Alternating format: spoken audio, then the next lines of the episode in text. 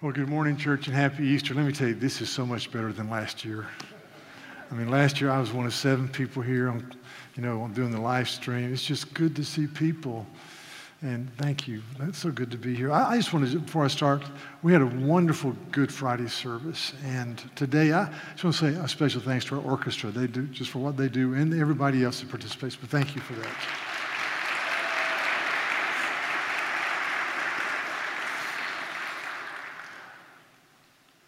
What a joy to be in Charleston in the spring. It's beautiful.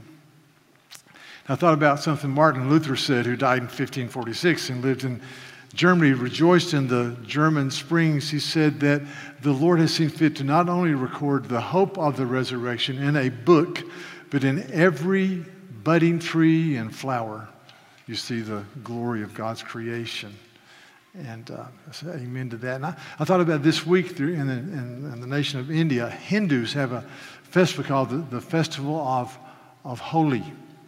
And it's a celebration of color and vibrancy and new beginnings and the enter into the winter and they will literally go in the streets and as you see they will throw chalk on each other as they celebrate the vibrancy of colors and as i thought about that i thought we have our own celebration of spring here with their vibrant colors called Phalun where we are covered with, with uh, pollen. So that's part of the downside of spring. I, I, did talk to someone recently who had a, a coworker who moved here from out of state, and after being here for two days, she said, Why do you guys throw yellow chalk in their street every day? And I said, No, that's called pollen.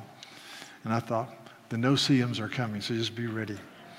So it's, it's a glorious time, a time of rejoicing and gladness. And let, let, me read a passage of scripture that will be read throughout Christendom today. This is in 1 Corinthians 15 in the New Testament.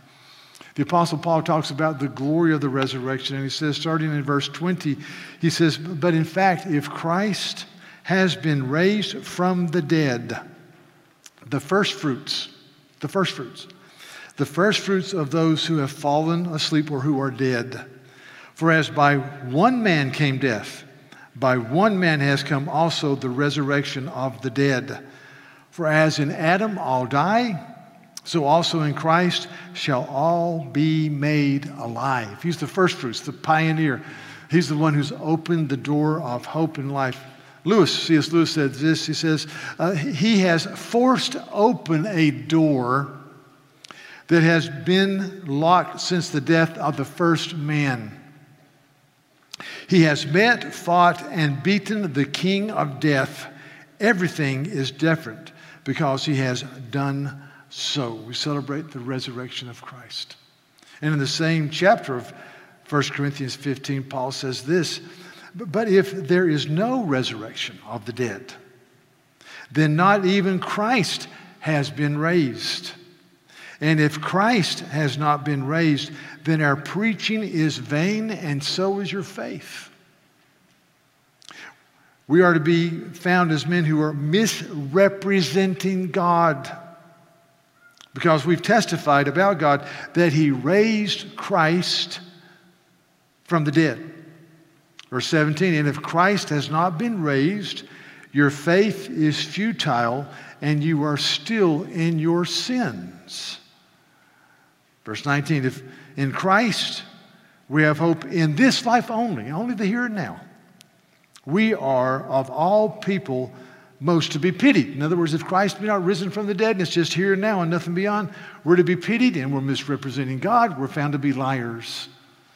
And so today we declare that the resurrection of Jesus Christ from the dead. Now, my thesis is this the resurrection of Jesus from the dead births hope in the heart of a believer in Christ.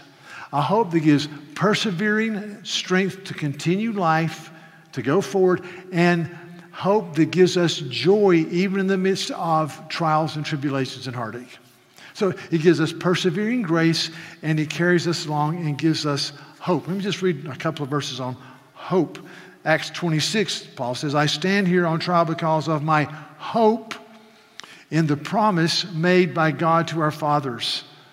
Romans 2, or Romans 5, verse 2. For through Jesus we have also obtained access by faith into this grace in which we stand, and we rejoice in hope of the glory of God. Romans 15, the God of love fill you with all joy and peace in believing, so that by the power of the Holy Spirit you may have and abound in hope. Galatians 5, we eagerly await for the hope of righteousness. Colossians 1, we've heard of your faith in the Lord Jesus and your love for all the saints because of the hope that is laid for up in you in heaven. 1 Peter chapter 1, we've been born again to a living hope. You see, hope. So, hope is that belief that says Christ has died on the cross for my sins. He's been raised from the dead, which is a statement that he is who he claimed to be. He lived among men. He's ascended into heaven and he's coming back again. Hope is birthed by the resurrection. And my question is how is your hope? How's your joy? How's it going? There's a movie I mentioned two weeks ago called The Shawshank Redemption, one of my favorite movies. The story's about it in the Northeast, the prison system. A man who's been there, placed there, named Andy, who didn't do his crime, but he meets an older man named Red, played by Morgan Freeman, who did do his crime. But Morgan Freeman becomes his very dear friend, and Morgan Freeman has just gone through twice chance for parole at the 10 and 20 year mark, both times denied.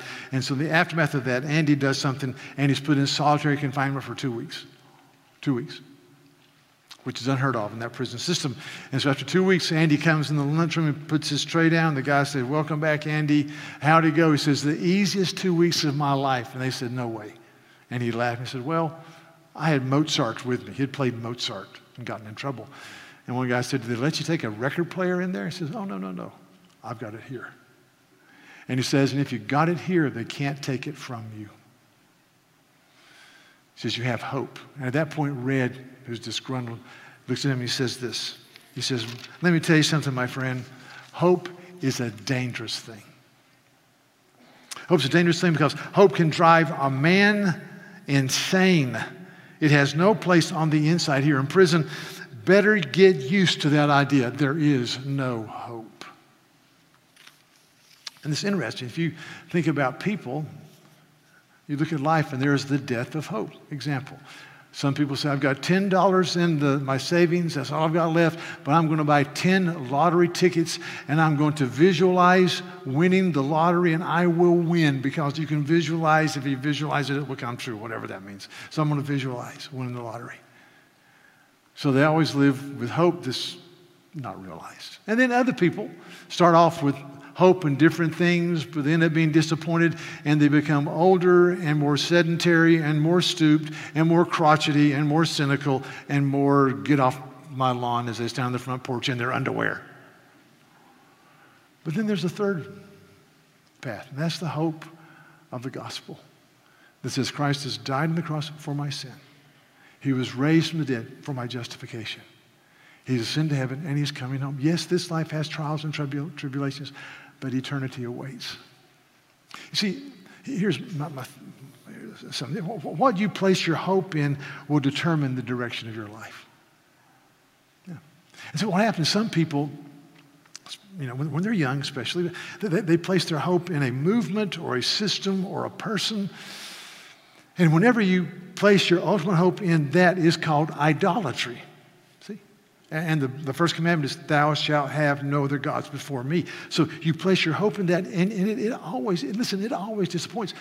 Conversely, if we see the good gifts of God as signposts to the good creator who loves us and who is eternal, and who, his name is Father, Son, and Holy Spirit, and we place our hope in him,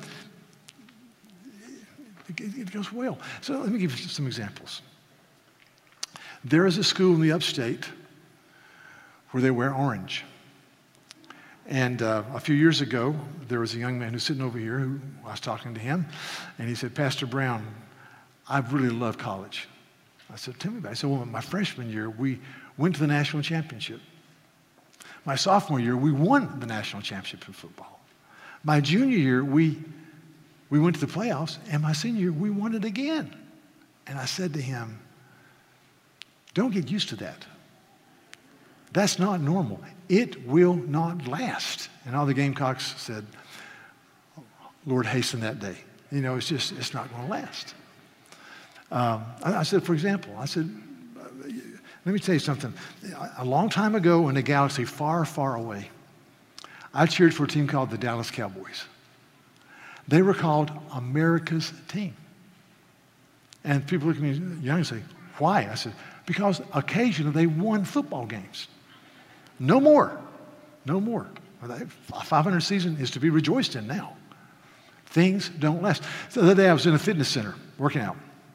And there was a woman there, young woman, young man, and they were modestly dressed. They weren't calling attention to themselves, but they were beautiful people. And they were cut.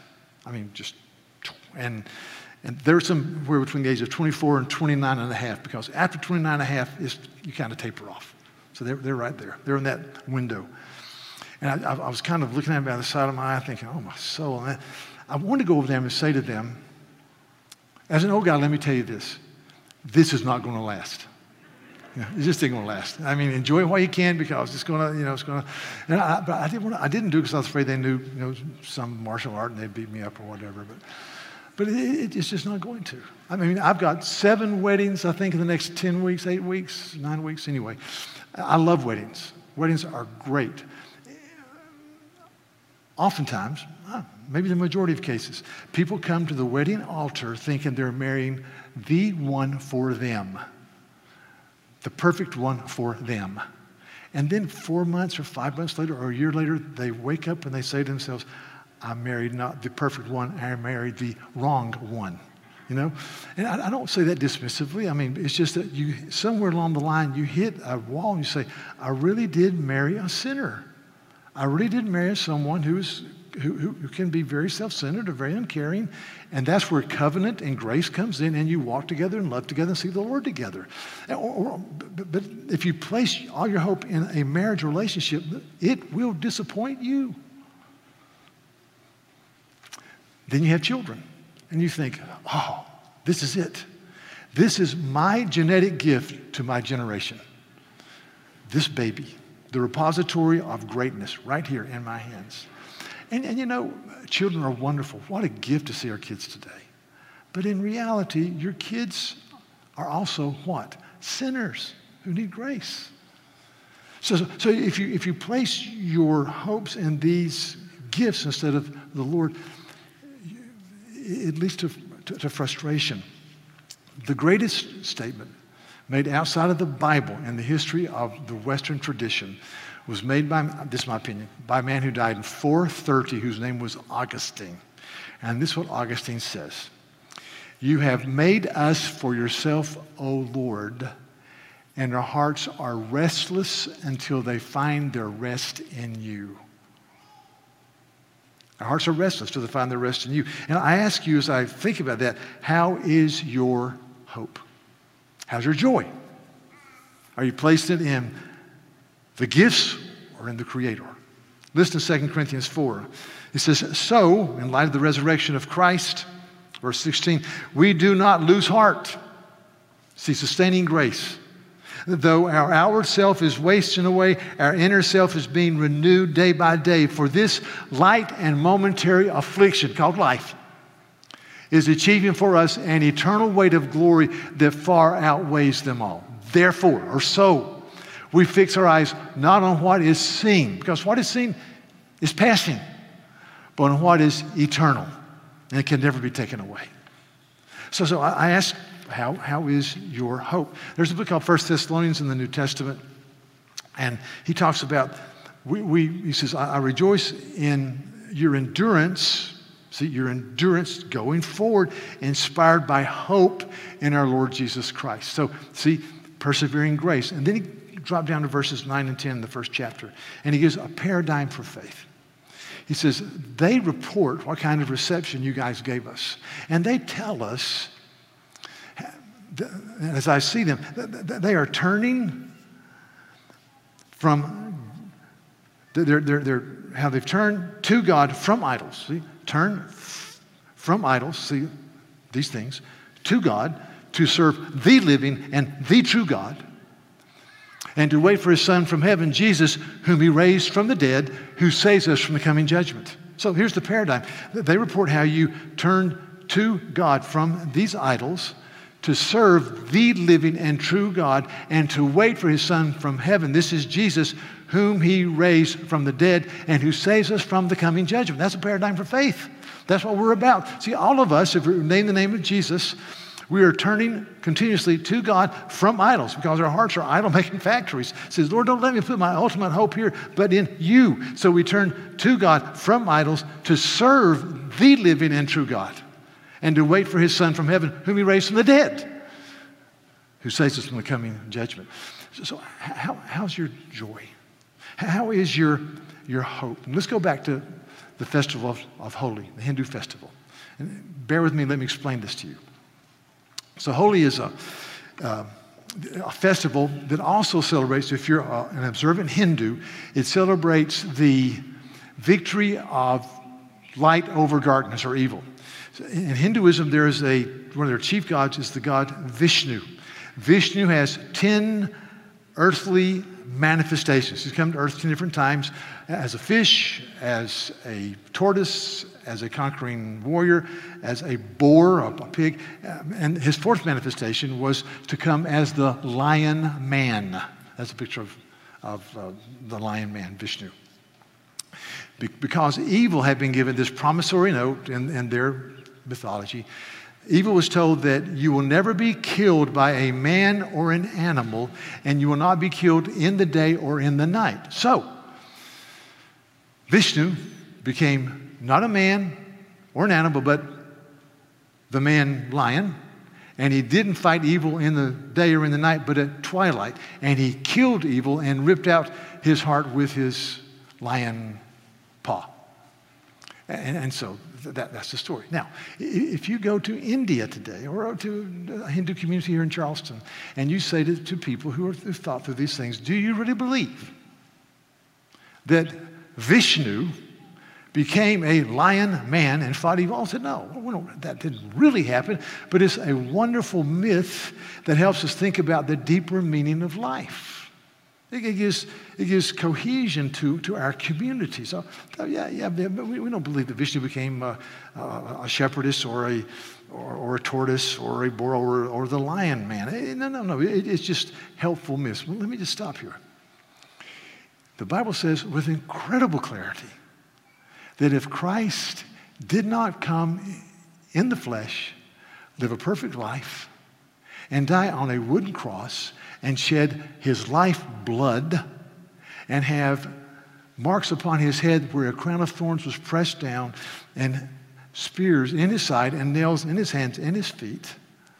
And this God in the flesh died and was laid in a tomb with a huge stone. And three days later, the huge stone was rolled away, and he was seen by over 500 men. And he ascended to heaven, and he's there now. He's coming up. It's a wild story, but they would say, This is blazing truth.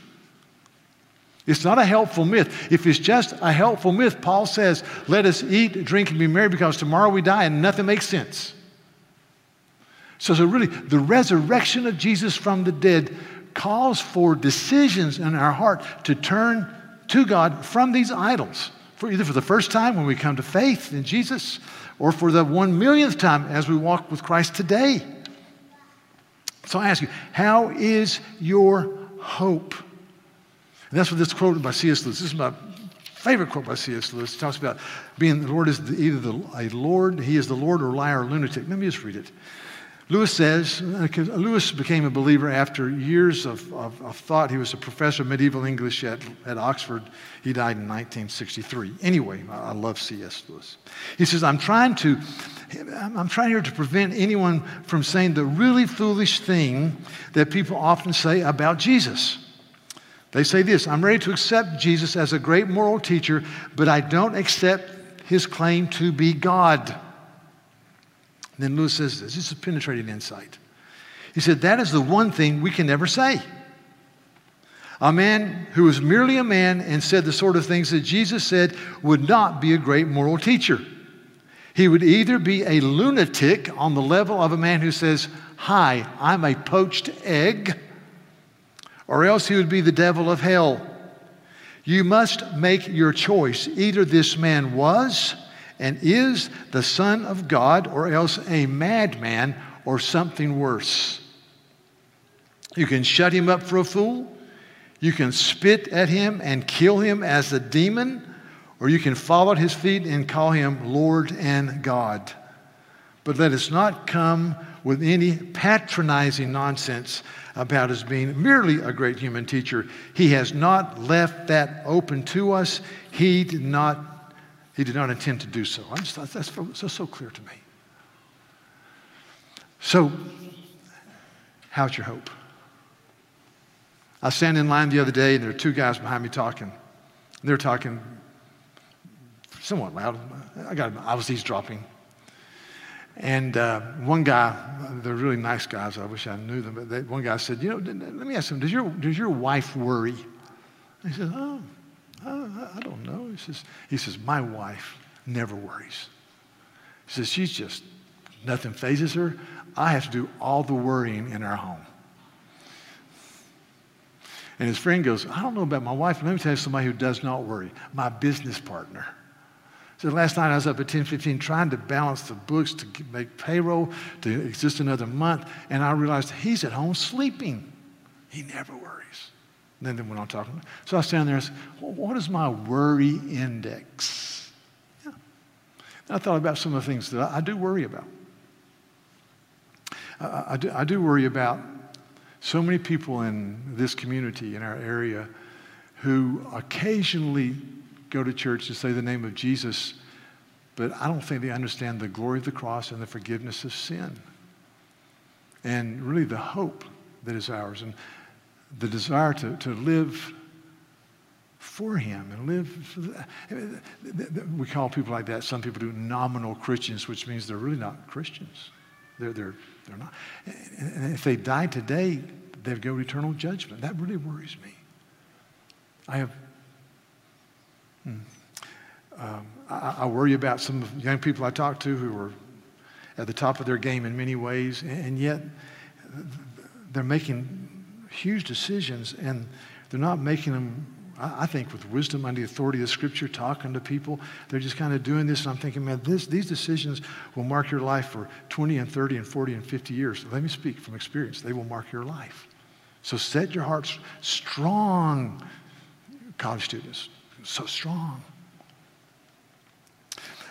I worry, quite honestly, I don't want to, to belabor this, but I worry that, that I think in our day and age, our culture is gall- galloping away from foundational truths. And, and, I worry about the world my grandkids will get. I've heard this phrase, I heard it in the, excuse me, I read about it in the Harry and Meghan interview. I didn't watch it. I don't want you to lose your respect for me. I didn't watch it. I just read excerpts from it. And they talked about, talked about, well, that is your truth. I hear that a lot. That's your truth. This is my truth. Let me t- give you a basic lesson in, in, in, you know, in logic. There's no such thing as your truth or their truth. There is a truth. See? A truth. And so we say Jesus is the way, the truth, and the life. See? He is risen from the dead. That's not my truth. That's the, the apostolic truth. That, that's the truth that caused many men to go to their death who were eyewitnesses crying out, Jesus is risen from the dead. Okay?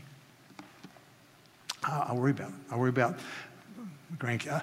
The other day, Friday morning, uh, Friday afternoon, I picked up my three year old grandson. Uh, we have great, wonderful grandkids from our PCA daycare.